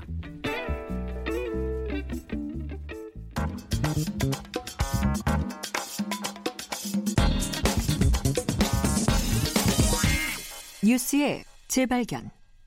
네, 뉴스 속 숨어 있는 이면을 뒤집어보고 되짚어보는 뉴스의 재발견. 오늘은 뭐랄까요? 사람들이 요새 관심이 많죠. 이 김학이 버닝썬 장자연 사건 뭐 이렇게 이름을 붙일 수 있을 것 같은데 이게 뭐 논란이 좀 있습니다. 이 어, 말을 만드는 걸 좋아하는 사람들이 만드는 걸 수도 있는데 어떤 사건이 어떤 사건을 덮는다. 어떤 사건 네. 때문에 어떤 사건이 또 이게 잘 안 보인다. 이런 또 비판도 있고요. 이 내용을 관련해서 미디어 오늘 이정환 대표와 얘기 나눠보겠습니다. 안녕하세요. 네, 안녕하세요. 안녕하세요. 일단 뭐 김학의 장자연 사건, 뭐 버닝썬 사건이야 최근의 네네. 사건이고요. 이 사건 굉장히 오래된 사건인데 이렇게 다시 이렇게 불이 붙은 이유. 그렇죠. 오래된 사건이지만 사실 전혀 해결이 되지 않고 있습니다. 네. 검찰 과거사위원회가 꽤 오래 다루는데 아직도 결론이 안 난 사건이 예. 용산 용산 참사와 장자연 그리고 김학의 이렇게 세 건이 있는데요. 네. 원래 이게 이달 말에 활동 기간이 종료될 예정이었습니다. 네. 청와대 국민청원에 쏟아지면서 대통령이 활동 기간 연장을 지시를 했죠. 그래서 장자연 제조, 제조사는 65만 5만 명, 김학의 수사 촉구는 12만 명, 여기에 버닝썬 경찰 의혹을 밝혀달라는 청원도 31만 명이 동의를 했습니다. 이게 사실은 어떤 성범죄와 또 다 관련이 있고요. 네.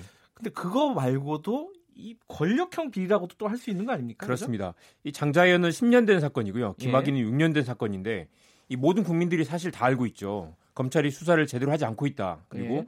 누군가를 비호하고 있다. 그리고 검찰 범위의 윤곽도 어느 정도 드러나 있는데 이 검찰과 경찰, 언론이 제 역할을 하지 못하고 있다는 여론이 많습니다. 이 지금 진상조사단이 사실 이번 달에 끝나는 걸로 돼 있었는데 네네. 연장해 달라고 했잖아요. 네. 근데 과거사위가 원래는 안 된다 그랬어요. 그러니까요. 대통령 말 나오기 네. 전에는. 과거사위 아래에 조사단이 있는데 조사를 그만하라고 지시를 한 거죠. 네. 그래서 사실 수사를 여기서부터 시작해야 될 것 같습니다. 누가 수사를 중단하라고 지시했는지. 아, 조사를. 네. 예. 아, 이 부분은 또 민감한 부분이네요. 네. 자, 이 김학의 사건이라고 할까요? 네네. 요거부터 한번 따져보죠. 네. 무혐의가 두 번이었어요. 네. 이른바 별장 성접대 사건인데 요새는 또 성폭행 사건이라고도 네. 하더라고요. 성, 성접대가 아니라 성폭행 사건으로 예. 불려든다라는 여론도 많고요. 예. 이 동영상도 있고 피해자 증언도 있습니다. 네. 이 피로 회복, 회복 제라면서 약을 먹이고 성폭행을 저지르고 동영, 동영상을 찍어서 협박도 했습니다. 네. 그런데 이 검찰이 동영상의 여성이 누군지 확인이 안 된다. 그리고 성접대를 뇌물로 인정한다 하더라도 이미 공소시효가 지났다라면서 무혐의 처분을 한 번 했고요. 네.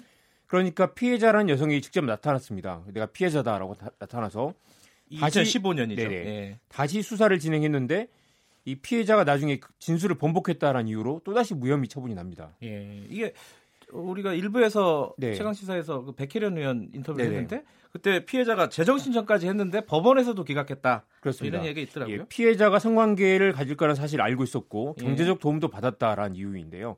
정작 피해자가 어떤 위협 때문에 이 말을 바꿨을 가능성을 고려하지 않은 것이죠. 네. 그러니까 이 동영상은 김학의가 맞습니다. 네. 남성은 네. 김학의가 맞고 피해자를 특정할 수 없기 때문에 특수강간이 아니다라는 게 검찰의 주장인데요. 음... 이 여성 이 누군지를 모르기 때문에 여성이 이 사람이 맞는지 모르기 때문에 뭐 무혐의라는 겁니다. 그래서 예. 이 짚어볼 거는 검찰이 제대로 수사를 했느냐는 겁니다. 네. 피해자를 찾으려고 이 핸드폰 압수수색을 해서 역으로 추적을 하면 이, 이 사람이 이 사람인 걸 확인할 수 있을 텐데 예. 이 압수수색 영장조차 신청을 하지 않았습니다. 음. 그리고 어제 KBS 보도인데요. 이 검찰이 영장을 신청했는데 네 번이나 기각했다는 음. 사실이 드러나기도 했습니다. 결국은 제일 중요한 것 중에 하나는 김학이 뒤에 누가 있느냐 뭐 네. 이런 거네요. 원래 윤중천이라는 건설업자 사건이 있는데요. 예. 여기서 성접대, 성폭력 사건이 한두 건이 아니었는데 이 김학의 영상이 나온 뒤에 김학의에게 집중이 됐습니다. 그래서 다른 고위 공직자가 더 있을 것으로 예상이 되는데 수사가 진전이 되지 않거나 일부러 멈췄을 가능성도 배제할 수 없고요. 네. 이 6년 만에 수사가 다시 시작됐는데 경찰에서 수사, 수사 자료 3만 건이 검찰에 송치되지 않았다는 사실이 뒤늦게 네. 드러나기도 했고요. 그래서 누군가가 뭔가를 숨기고 있다라는 강한 의혹이 나오는 것이죠. 이상한 게 한두 개가 아니에요. 네네. 장자연 사건도 비슷합니다. 이런 의혹들이 많은 부분에 그렇습니다. 대해서는 김학의 사건이 가해자가 명확하고 피해자가 특정되지 않은 반면 이 장자연 사건은 피해자는 있는데 가해자를 특정하지 못했던 아, 사건이죠. 그렇군요. 지금까지 거론된 인물들이 거물급 인사들이 많습니다. 네. 이 팩트가 확인된, 확인된 것만 보면 조선일보 방상훈 사장의 아들 방정호 씨가 술자리에서 두 번 만난 사실이 확인이 됐죠. 네. 본인도 시인을 했고요. 방상훈 사장의 형 방용훈 코리아 땅 코리안 호텔 사장도 이 장자연 씨를 만났습니다. 네. 그리고 이 검찰에서 권재진 대검 차장도 술자리를 방상훈 사장과 방용훈 사장과 같이 했고요. 그리고 삼성그룹 이건희 회장의 사위였죠. 이무재 씨가 장자연 씨와 여러 차례 통화한 사실이 확인됐습니다. 네. 이 사람들이 제대로 소환 조사를 받지 않다가 뒤늦게 지난해 말에서야 과거사위에서 조사를 조금 진행을 했습니다. 예. 근데 이게 사실은 네. 어, 그 윤지호 씨라는 네네. 장자연 씨의 동료가 네네. 등장하지 않았습니까? 네네. 근데 이, 그 등장을 해가지고 이제 어떤 여론이 좀 잃었는데 네네. 최근에 버닝썬 사건이 막 터지면서 네. 이게 좀 덮이는 거 아니냐 이런 걱정하는 사람들도 있어요. 이거 어떻게 보십니까? 이 사람이 뭐 생명의 위협을 무릅쓰고 지금 증언을 했죠. 예. 10차례 이상 증언을 했는데 수사가 제대로 이루어지지 않았다고 하고요. 예. 수사관들이 진술을 비웃었다. 그리고 집에 들어갈 때 미행이 따라붙어서 예. 일상생활이 불가능할 정도였다라고 하는데요. 예. 이 버닝썬을 덮는다라는 의혹이 있습니다. 버닝썬이 장자연을 덮는다. 예, 예. 버닝썬을 예. 어, 그러니까 윤지호 씨 증을 덮기 위해서 버닝썬 사건을 그렇죠, 키운다 그렇죠. 그런 예. 음모론도 있었죠. 예. 윤지호 씨 기자회견 현장에 기자가 거의 없었고 예. 같은 시간에 어 정준영 씨, 예, 정준영 씨 출, 어, 입국 기자회견에 사람 입국 현장에 기자들이 훨씬 많았다라는 건데요. 네. 실제로 따져 보면 윤지호 씨 기자 현장에도 많은 기자들이 있었습니다. 그래서 예. 이 언론이 의도적으로 사건을 덮거나 어떤 사건을 키우거나 하는 그런 정황은 아직까지는 없고요. 아. 다만 상대적으로 승리와 정준영 사건에 여론 여론의 관심이 좀 더 쏠리는 것처럼 보이는 건 사실입니다. 음. 그리고 또 하나 포인트는 이 며칠 그 기사를 뒤져봤더니 조선일보에서는 네. 윤지호 씨 기사를 전혀 찾아볼 수가 없습니다. 아하. 이게 숨기는 자가 범인이다 이런 말을 하는데요. 적어도 적어도 조선일보 네. 보도가 균형을 잃고 있는 건 사실인 것 같습니다. 예. 어떤 기사가 어떤 특히 연예인 스캔들이 뭔가를 네. 큰 사건을 덮는다. 이거는 맞는 얘기인가요? 아 저희가 사실 미디어오늘이 예. 연예인 스캔들을 사실 거의 전수조사를 해본 적이 있는데요. 네. 어떤 사건을 덮으려고 어떤 사건을 터트린 그런 정황이 발견되는 것은 네. 과거 서태지 이지아 사건 말고는 없습니다. 그거는 아. 약간 좀 수상적인 부분이 있었고요. 그래요. 그래서 누군가 의도적으로 뭐 어떤 터트려서 뭘 사건을 덮는다거나 그런 것들이 사실 지금 언론 상황에서는 별로 가능하지는 않습니다. 지금 이제 세 가지 사건이 막 복잡하게 얽혀 있는데 네네. 돌아가고 있는데 이거 어떻게 진행이 될까요? 그래서 경찰이 김학의를 수사하고 검찰이 버닝썬을 수사해야 된다라는 아, 바꿔서 해라. 예. 워낙 믿을 수가 없기 때문이죠. 예. 그리고 장자연 사건은 검경 모두 사건 은폐에 가담했을 가능성이 있고요. 그렇죠. 그래서 음... 과연 스스로 환불을 도려낼 수 있을까라는 의문이 있습니다. 네. 많은 국민들이 어떤 사건에 어떤 사건이 묻혀서는 안 된다라고 얘기를 하죠. 네. 그렇지만 실제로 이제는 묻힐래야 묻힐 수 없는 사건이기도 하고요. 그렇게 돼버렸죠. 예, 네. 세 사건이 하나로 연결된 사건이기도 합니다. 음. 이 여성의 성상품화 그리고 권력형 유착 사건들 예. 그리고 경찰과 검찰의 부실 수사 그 이면에는 권력과 자본으로 연결된 기득권 네트워크가 있죠. 그래서 네. 경찰과 검찰의 신뢰 회복 그리고 정권 차원에서 과연 이 오래된 유착을 뿌리 뽑을 수 있느냐를 국민들에게 입증할 수 있는 그런 과정이기도 합니다. 모든 국민들이 지켜보고 있죠. 지금. 새 사건이 어, 각각 돌아가는 것 같지만은 본질적으로는 네. 같은 측면들이 있다. 스스로 음. 함부를 도려낼 수 있느냐 그리고 네. 권력의 의지도 중요하겠죠. 자 여기까지 듣겠습니다. 고맙습니다. 네. 미디어 오늘 이정환 대표였고요. KBS 일라디오 김경래 최강시사 2부는 여기까지 하겠습니다. 잠시 후 3부에서 다시 뵙고요. 일부 지역국에서는 해당 지역 방송 보내드립니다.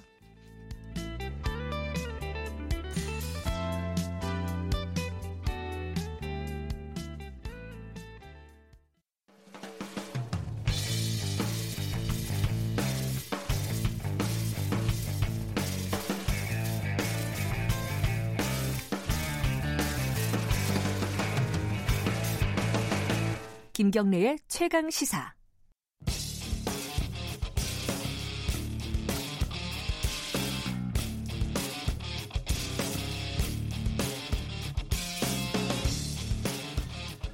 오늘의 창을 통해 여러분은 역사 이야기, 역사 카페 시간입니다. 뭐 최근에 국회에서 선거제 관련된 얘기가 굉장히 많죠. 정당 간에 지금 어, 논쟁도 치열하고요. 어, 조금 전에 심상정 정계특위 위원장과도 인터뷰를 했었습니다. 이 선거 음, 국회에서만 중요한 게 아니겠죠. 국민들한테도 굉장히 중요한 제도인데 이 선거 제도가 사실은 어, 해방 이후에 우여곡절이 굉장히 많았다고 합니다. 지금의 선거 제도가 확립된 지는 그렇게 얼마 되지도 않았고요. 관련 얘기를 어, 박태기훈 서울대 국제대학원 교수님과 나눠보도록 하겠습니다. 안녕하세요. 네, 안녕하세요. 어, 선거제도 얘기하려면 이거 뭐 논문 몇 권이겠죠? 그렇죠. 그래도 뭐 개략적으로 한번 쭉 훑어보고 네. 지금의 어떤 논쟁의 의미가 뭔지 이렇게 네. 좀 짚어보도록 하겠습니다. 어, 일단은 뭐 당연히 해방 이후에 정부 수립이 되고 그때 네. 첫 선거가 있었겠죠? 그렇죠. 지금 선거랑은 많이 달랐겠어요, 당연히. 뭐 어쨌든 그래도 지역구를 중심으로 해서 뽑았다는 점에서는 직접 큰 골격은 뭐 음, 뭐 직접 선거하고 예. 뭐 굉장히 큰 의미가 있죠. 우리가 사실 선거라는 게 없었는데 네. 어, 처음으로 이제 국민들이 직접 투표를 하는 선거가 있었고 예. 일제 강점기부터 선거가 있긴 했어요. 일본이 이제 식민지화를 하면서도 음. 선거를 했는데 그때 간접 선거입니다. 아 그래요? 예, 그러니까 직접 선거가 아니고 아 대의원들을 뽑았군요. 네. 그렇죠. 그러니까 일정한 정도의 세금을 낸 사람들. 아 그래요? 그렇죠. 어. 그리고 또 이제 일정한 지위에 있는 사람들만 선거를 하도록. 보통 선거가 아니었군요. 네, 그, 런 선거가 음, 아니었습니다. 네. 네. 근데 어. 이제 48년에 처음으로 이제 보통 선거가 됐고 네.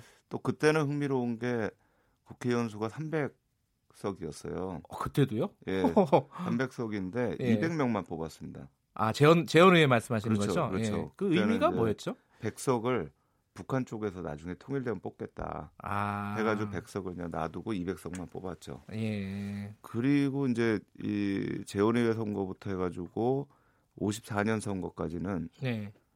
무소속이 많이 당선이 됐어요. 어 그래요? 그것도 네. 특이한 거네요. 네네. 그러니까 음. 정당 소속보다는 무소속이 더 많이 당선이 되는. 음. 그러니까 기본적으로 그 당시에 이제 정당이라는 제도 자체가 음. 제대로 정착을 못했었기 때문에 네. 그 무소속이 많이 당선되는 그런 현상이 있었죠. 그렇군요. 그러니까 54년까지는 그렇게 그런 네, 어떤 네. 현상들이 벌어졌었다. 네, 네. 근데 이게 사실 우리가 어, 사실 저도 이제 당연히 이제 나이가 그 정도는 안 돼가지고 기억을 못 하는데 네. 양원제 있을 때가 있었다면서요? 예, 그러니까 처음에 52년 선거, 아 52년에 이제 개헌을 하면서 네. 그때 참의원이라는 그 제도가 도입이 됩니다. 그래서 참의원, 민의원 예. 해가지고 이제 상하 양원 이런 예. 식으로 해가지고 헌법에는 들어가는데 네. 참의원 제도가 60년까지는 도입이 안 돼요. 아. 그래서 민의원 선거만 쭉 됩니다. 그래요. 예, 그래서 상원, 하원 이런 식으로 이제 한 건데 이게 이제 60년에 4.19 혁명 나고 나서 처음으로 참의원하고 민의원 이렇게 두 개로 나뉘어진 선거가 이루어지죠. 음, 그때는 이제, 사실 예. 대통령제가 아니었죠. 그4.19 이후에. 그렇죠. 예. 의원 내각제를 하면서 참여원 민의원으로 나눠서 음, 하죠. 예. 그게 근데 얼마 안 가서 네. 5.16 쿠데타가 그렇죠. 일어나고 예, 그 국회 다 해산되고 정치인들이 이제 정치 활동 금지되고 이렇게 되죠. 그때. 그러면서 이제 네. 그 상하이 아니면 참의원 어, 민의원 나눠졌던 네. 것도 다 없어지는 거죠. 그렇죠. 없어지게 됩니다. 그러면 이제 네. 단원제로 다시 네네. 다시 돌아가는 거네요. 네. 정당 정치는 언제부터 그러면 본격적으로 좀 시행이 됐다고 볼 수 있나요? 이미 뭐 54년 이후가 되면 정당 소속 정치인들이 이제 많이 당선이 돼요. 아... 그래서 이제 정당에서 어, 나온 사람들이 국회의원의 줄을 이루게 되는데요. 사실은 예. 그것도 54년부터 그러는 게 사실은 그때 개헌을 위해서 사실 그런 부분들이 많아요. 그러니까 개헌을 예, 위해서 특히 예. 이제 여당 쪽에서 개헌을 하려고 그러면 자기 쪽 국회의원들이 많아야 예. 되니까 예. 그래서 54년부터 해서 좀 부정 선거들이 많이 있죠. 음. 예, 그래서 이제 그 다수당이 개헌을 하려고 하면 이제 3분의 2 이상의 의석을 가져가야 되니까 예. 그래서 그때부터는 이제 정당이 많아지고 어 이제 60년대 되면은 본격적으로 정당 공천 이라는 게 자리를 잡게 됩니다. 네. 이게 지금 어 약간의 전사를 좀 살펴봤고요. 지금 네. 쟁점이 되고 있는 거는 사실 많이 관심 있는 건 두 가지 정도일 것 같아요. 뭐냐면은 하나 비례대표. 네, 이건 네, 언제부터 네. 시행이 됐고 네. 이게 지금 어떤 과정을 통해서 지금의 비례대표제가 네. 어, 됐을까? 이게 하나 궁금한 게 있고 지금은 소선거구잖아요. 일, 뭐 지역구에서 1등만 이제 당선이 되는. 이것도 상당히 변화가 많지 않았습니까? 일단 뭐 비례대표부터 보면요. 원래는 이게 도입이 될 때 비례대표가 안 부르고 전국구라고 불렀죠. 그렇죠. 이게 약간 조폭들 이름 같기도 한데 예. 전국구 의원이라고 불렀어요. 그죠? 그 사실 저는 사실 비례대표라는 말보다 예. 전국구라는 말이 훨씬 더 많이 좀 가깝게 다가오는 말. 아, 예. 세대가 그러니까, 다르시군요. 예. 그러니까 예. 예전에는 전국구라고 다 썼거든요. 네.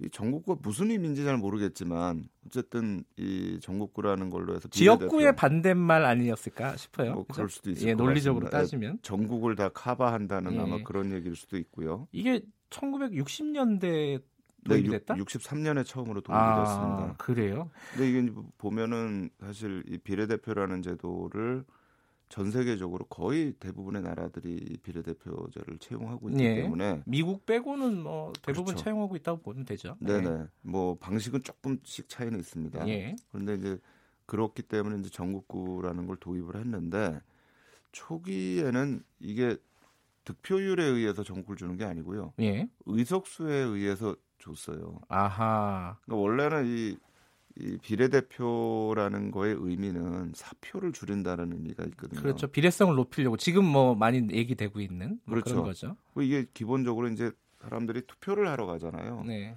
내가 찍는 표가 아무런 의미가 없다 그러면 투표율이 떨어집니다. 음. 어차피 뭐 다수를 얻는 사람 혼자만 국회의원이 된다. 네. 그럼 제가 굳이 가서 소수를 지지하는 사람 찍을 필요가 없거든요. 네. 근데 이제 비례대표제라는 걸 만들면 소수에다 투표를 해도 어차피 그 정당 사람 중에 누군가는 네. 국회의원이 되기 때문에 네. 그래서 이제 비례대표를 하는 건데 처음에 시작할 때는 의석수를 가져왔어요. 음. 의석수가 제일 많은 정당에다가 가장 많은 그 전국구 의원, 그러니까 비례대표 의원을 거기다 이제 배정을 한 거죠.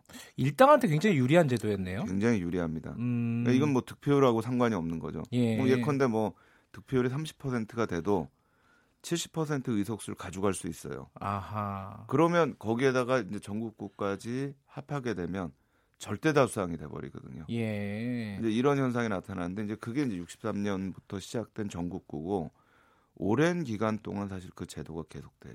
근데 63년도에 도입이 네. 됐다 그러면은 그때는 이제 박정희 정권 시절 아니겠습니까? 그렇죠. 그리고 5.16 쿠데타 이후에 네. 얼마 되지 않았던 시점이고 네. 이런 뭔가 의도가 있었을 것 같은데요. 그렇죠. 그러니까 예. 그 제도를 보면 예. 일당이 그 거의 과반석을 가져가게 돼 있습니다. 네. 그러니까 그 당시에 전국구가 44석인데 예. 22석까지 가져갈 수 있는 거예요. 일당이요. 예. 아하. 그럼 그 나머지를 가지고 예. 그 밑에 있는 나머지 정당들이 의석수에 따라서 이제 비율 배분을 하게 됩니다. 음. 그러니까 기본적으로 과반수는 넘는 거는 뭐 물론이고 네.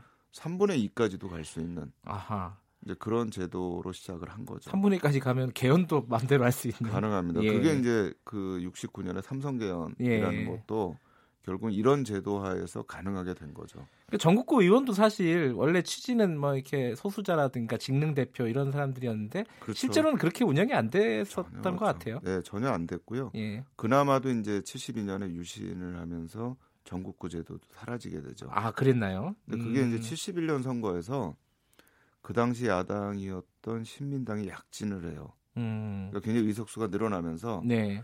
전국구에서 공화당하고 신민당 사이에 차이가 별로 나질 않습니다. 아. 그러니까 70년에 유신을 하면서 국회를 해산해 버리죠.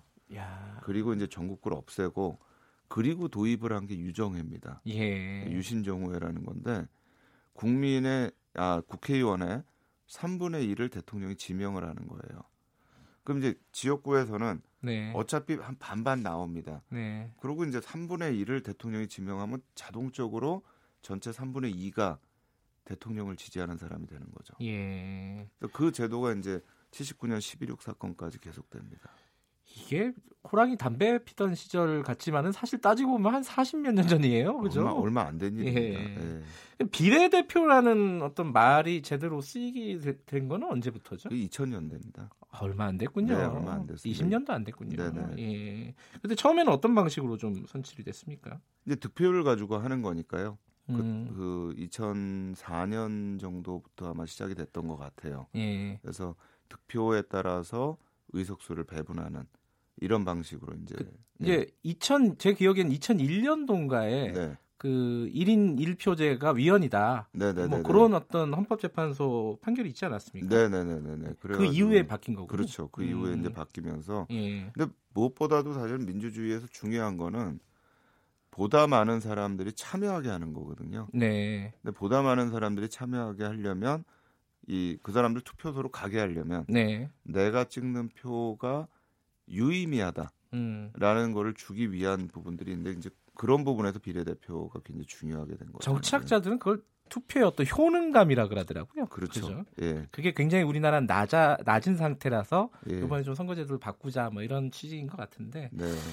어, 또한 가지 좀 궁금한 부분들이 아까 비례대표 말고 소선거구제가 있습니다. 네네네. 네, 네, 네. 원래부터 소선구 아까 처음에 말씀하신 거는 해방 네. 이후에는 처음에는 소선거구제였다. 예, 소선구제. 제가 어렸을 때 중대선거구였던 적이 있었던 것 같아요. 있었습니다. 그게 어떻게 변했죠? 그러니까 계속 소선구로 가다가요. 예. 어, 4.19 혁명 이후에 참의원 선거를 중대선거구로 했습니다. 아, 그랬군요. 예, 예. 이제 한 선거구에서 뭐 어, 6명까지도 뽑을 수 있도록. 아, 그래요? 예, 근데 이제 음. 참의원만 그렇게 했고. 네. 그다음 이제 유신 때 또 한번 중선거구제를 합니다. 네. 근데 이제 중선거구제를 하게 되면 인기가 없는 여당도 국회의원 하나 배출할 수가 있거든요. 아, 그러니까 그 당시에 만약에 야당이 인기가 있어도 네. 2등만 해도 당선이 되니까. 당선이 되는 거죠. 예. 근데 사실은 중선거구제는 또 하나의 사표를 줄이기 위한 부분이기도 해요. 그렇기도 하죠. 예. 왜냐하면 이제 여러 후보가 나왔을 때 어, 제, 최고 득표자 30%를 받은 사람이다. 이 사람만 국회의원이 되거든요. 네. 29% 받은 사람 국회의원이 못 됩니다. 네. 그러면 30%를 받은 사람 국회의원이 되면 나머지 70%를 찍은 사람들은 그 의견 자체가 완전히 무시가 되는 사표가 거예요. 되는 거죠. 그렇죠. 예. 그래서 이제 중선거구제를 얘기를 하는 분들도 있어요. 네. 근데 사실 중선거구제는 아까 말씀드린 것처럼 양당 정치에서 양당한테 거대 정당 두 군데한테는 굉장히 유리합니다. 네. 거기 기본적으로 되거든요. 그렇죠. 예, 그러니까 그 다수당을 유지하는 데는 유리하고 음. 그래서 이제 주로 의원 내각제를 하는 데에서는 네. 중선거구제를 많이 유지하는 경우들이 있습니다. 그렇군요. 네. 그럼 지금처럼 소선거구제로 바뀐 건 언제였죠? 80년대 와가지고 이제 다시 또 소선구제로 돌아가게 되는 거죠. 아, 80년대요? 그 네. 그럼 87년 아니요, 아니요, 아니요. 그, 그 전에요? 네, 네, 네. 신군부가 음. 들어서고 나서 예. 그때부터 다시 소선구제로 오게 되고요. 예. 그때 이제 유신 때 없어졌던 전국구가 또 한번 부활이 됩니다. 예.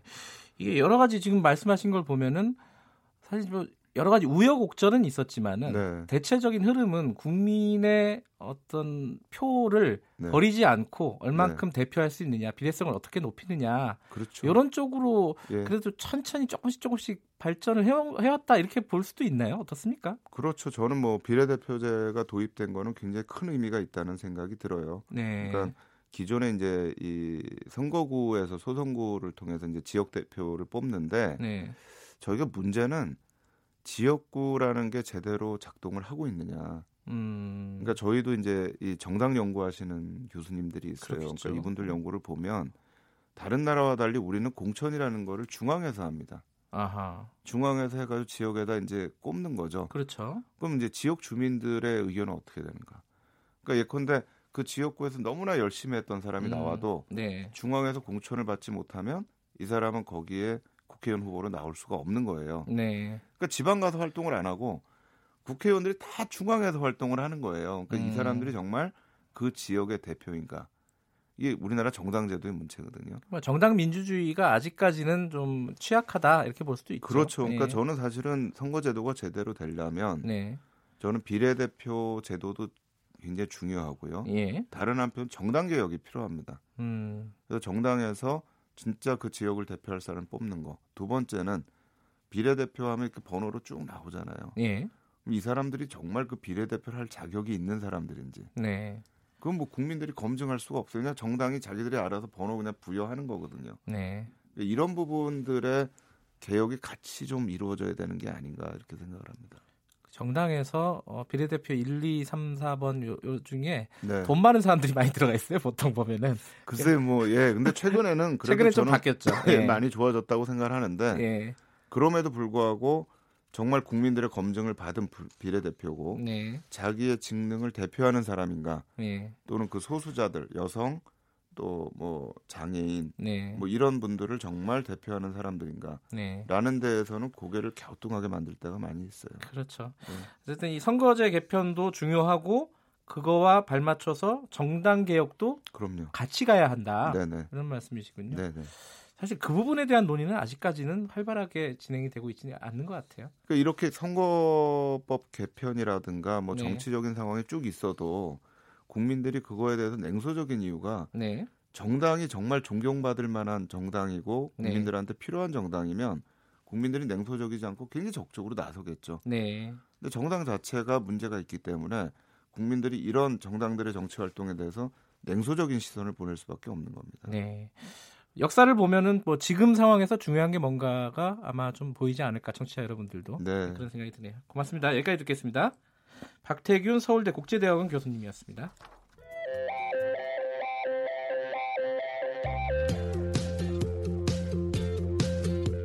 오늘 하루 이슈의 중심 김경래의 최강 시사 요즘 이런 서비스들이 많습니다. 어, 대리운전, 뭐, 택시도 앱으로 부르고요. 음식 배달도 앱으로 시키고 퀵 서비스. 근데 이게 음, 사실 다 사람이 하는 일 아니겠습니까? 이런 노동을 플랫폼 노동이라고 부른다고 하는데요. 이 플랫폼 노동을 하시는 분들, 그러니까 플랫폼 노동자들이 단체를 만들었습니다. 플랫폼 노동연대라는 단체를 만들었는데 어, 연결해가지고 지금 굉장히 좀 어려운 처지에 있다고 하는데요. 어떤 부분들이 개선이 돼야 될지 얘기 나눠보겠습니다. 이성종 위원장 연결돼 있습니다. 안녕하세요. 예, 안녕하십니까. 제가 간단하게 설명했는데 맞나요? 플랫폼 노동이라는 개념이? 예, 조금 너무 개념이 생소해서 잘 네. 예, 국민들이 모르실 건데요. 예. 쉽게 설명하면 이런 거죠. 뭐 자기가 갖고 있는 스마트폰에 어플들이 있잖아요. 예. 이 어플들을 통해서 비상시적으로 일감을 구하고 네. 그리고 이제 그 일감을 수행하면서 수수료를 받고 네. 일하는 노동을 플랫폼 노동이라고 얘기합니다. 아, 수수료가 주요한 수입원이군요. 예, 수익이죠. 예. 예. 아, 그 위원장님도 이런 플랫폼 노동을 실제로 하셨나요? 아, 저는 예, 실제 이 일은 하고 있지는 않지만요. 예. 네, 관심을 갖고 있어서 이번에 예. 예, 이 활동을 시작했습니다. 이게 전국적으로 보면 종사자 수가 얼마나 될까요? 플랫폼 노동자가? 아, 아직 그 플랫폼 노동하는 분들 숫자는 정확하게 조사된 건 없고요. 다만 예. 아, 미국에서 발견한 맥킨지 보고서라고 라고 하는 거에 따르면 네. 프랑스나 미국이나 독일 같은 나라에서는 전체 노동자의 약 30% 안팎 정도 이렇게 아. 어, 보고 있고요. 음. 한국은 전문가마다 차이가 좀 있는데요. 네. 어, 전체 임금을 받고 일하는 노동자들 숫자의 약 9%에서 30%뭐 이렇게 아. 네, 추산하고 있는데 그 비율로 보면 대략 한 200에서 500만 명 사이가 되지 않을까 이렇게 예. 추산하고 있습니다. 이게 정확하게 추산도 안 되는 상황이군요, 아직은. 그렇습니다. 근데 이게 사실은 어 그 예컨대 뭐 배달 앱이 있어요. 그래갖고 네. 제가 음식 배달을 시켜요. 그러면은 플랫폼 노동자가 오토바이를 타고 배달을 해주지 않습니까? 그러면 그 노동자는 그 앱을 운영하는 회사에 소속되는 게 아니라면서요? 예, 지금 고용계약을 체결하고 일하는 게 아니기 때문에. 예. 그래서 플랫폼을 중개하거나 운영하는 업체들은 자신들은 플랫폼을 제공할 뿐이지 뭐 예. 업무 지시를 하거나 이런 게 없습니다라고 주장을 합니다. 예. 근데 사실 거기서 일하고 있는 플랫폼 노동자들은 자기들의 어떤 노동 조건, 네. 특히 이제 업무 시간이나 업무 장소나 업무 내용을 자기 스스로 결정할 권한이 없거든요. 음... 네, 보통은 이제 업체들이 예를 들어서 뭐 일하기 전에 교육도 하고 네. 그 해당 어, 이 업체 로고가 새겨진 복장 착용하라고 하고 네. 배달하는 시작 시간이나 종료 시간을 관리하는 뭐 이런 것들을 실질적으로 관리하고 있기 때문에요. 예. 플랫폼 운영자들하고 플랫폼 노동자들은 사실은 근로계약을 맺었다고 봐야 되는 노사관계라고 보는 것이 상식이라고 생각합니다. 아 이게 이게 상상 속에서는 어, 내가 하고 싶을 때 하고 안 하고 싶을 때 안 한다 이렇게 되게 자유롭게 밖에서는 보일지 모르겠지만 실제로는 앱을 관리하는 업체에 소속되어 있는 것과 마찬가지다. 예, 소속돼 있고 통제를 받고 있는 거죠, 사실. 근데 이제 문제는 그런 식으로 소속이 안 돼 있으니까 형식적으로는요. 근로기준법 네. 같은 어떤 보호를 못 받는 거 아니에요? 그래서 그게 이제 저희들 플랫폼 노동연대의 앞으로의 이제 그 고민 중에 하나고 과제 중에 네. 하나인데요. 네. 예, 뭐 공정위 같은 데는 이 플랫폼 노동자들이 대부분 특수 형태 근로자들이거든요. 노동자들이거든요. 예. 예. 그래서 이런 특수 형태의 노동자들이 겪고 있는 여러 가지 어려움들에 대해서 네. 이제 이 근절할 수 있도록 이런 네. 노력은 하고 있는데 네. 아직은 뭐 헌법하고 노동관계법에서 정하고 있는 이 노동자로 인정이 되지 않고 있기 때문에 네. 뭐 4대 보험 문제라든가 사회 안전망 음. 보장이라든가 이런 것들이 지금 전혀 안 되고 있는 상태입니다. 과거에요. 그게 생각이 나네요. 예컨대 뭐 어, 학습지 교사 같은 그런 노동은 어, 이게 노동자냐 아니냐 논란이 굉장히 많지 않았습니까? 택배 기사도 마찬가지고 예. 특수 노동자라 그래서 그렇습니다. 예. 그런 식의 어떤 논란이라고 보면 되겠나요? 지금 플랫폼 노동도? 예, 거의 뭐 유사하다고 거의 동일하다고 보시면 될 것 같고요. 네. 그래서 노동계에서 이런 문제들을 해결하기 위해서는 국제노동기구 ILO에서 권고하고 있는 핵심 협약 비준을 빨리 좀 해줬으면 좋겠다라고 지속적으로 요구하고 있는 거죠. 그게 되면 뭐가 달라지나요? 어, 그게 되면 네. 이렇게 특수 형태의 특수 고용 형태에서 일하고 있는 노동자들이 이제 어, 노동법이나 근로기준법에 근로자로 인정이 되고 네. 어, 근로자로 인정이 되면 당연히 이제 4대 보험 적용하고 여러 가지 노사관계 속에서 이제 풀 수 있는 네. 능력들이 생기게 되는 거죠. 음, 그렇군요. 이게 지금 노, 플랫폼 노동연대가 만들어진 건 언제쯤이었나요? 어, 작년에 저희가 이 플랫폼 전문가들하고 이제 여러 차례 간담회도 네. 하고 워크샵도 하고 준비를 많이 해왔고요. 예. 올해 1월 달에 이제 본격적으로 국회에서 어, 플랫폼 영역에 대한 노동 기본권 보장을 위한 정책 토론회도 개최를 했고요. 네. 그리고 이제 공식적으로는 어제 이제 플랫폼 노동연대 출범을 아, 어제입니까? 했습니다. 아, 그렇군요. 우리나라에서는 처음으로 예. 시도하고 있는 거죠. 만들 때 좀 어려운 일은 없었습니까? 어, 이분들은 이제 각각 개별적으로 일하고 있기 때문에 사실 네. 이렇게 집단적으로 모으고 같이 의견을 어, 취합하고 하는 것이 쉽지가 않습니다. 그러게요. 예. 예, 그럼에도 불구하고 아무튼 이제 플랫폼 노동연대의 활동 속에서 어, 아주 다양한 어, 이분들을 좀 개별적으로 흩어져 있는 분들을 모아서 어, 어떤 요구 내용들도 파악하고 네. 다양한 점들도 어, 조사를 하고 이렇게 이제 시작해 볼 예정이죠. 근데 이게 노조를 만들지 않고 노동연대라고 이렇게 이름을 붙인 이유가 따로 있습니까? 아, 사실상 노동조합인데요. 예. 네, 개념은 노동조합인데 이 플랫폼 영역에서 일하고 있는 약 한 30여 개 되는 직종에서 일하고 있는 분들이 굉장히 다양한 어, 음. 특수한 상황들이 있어요. 그래서 예. 어, 아직은 이제 다 이렇게 모이질 못하고 있기 때문에 서로 예. 어, 함께 협력하고 연대하자 이런 음. 측면에서 이제 노동연대라고 명칭을 붙인 건데요. 예. 사실상 노동조합 개념으로 이해해 주시면 되겠습니다. 아직까지 그러면요. 이게 아까 말씀하신 이게 다 이게 흩어져 있지 않습니까? 노동자들이. 예. 그러면은 이게 조직률이라고 표현해야 될까요? 이 노동연대 같이 참여하고 있는 노동자들이 숫자가 그렇게 많지는 않을 것 같아요.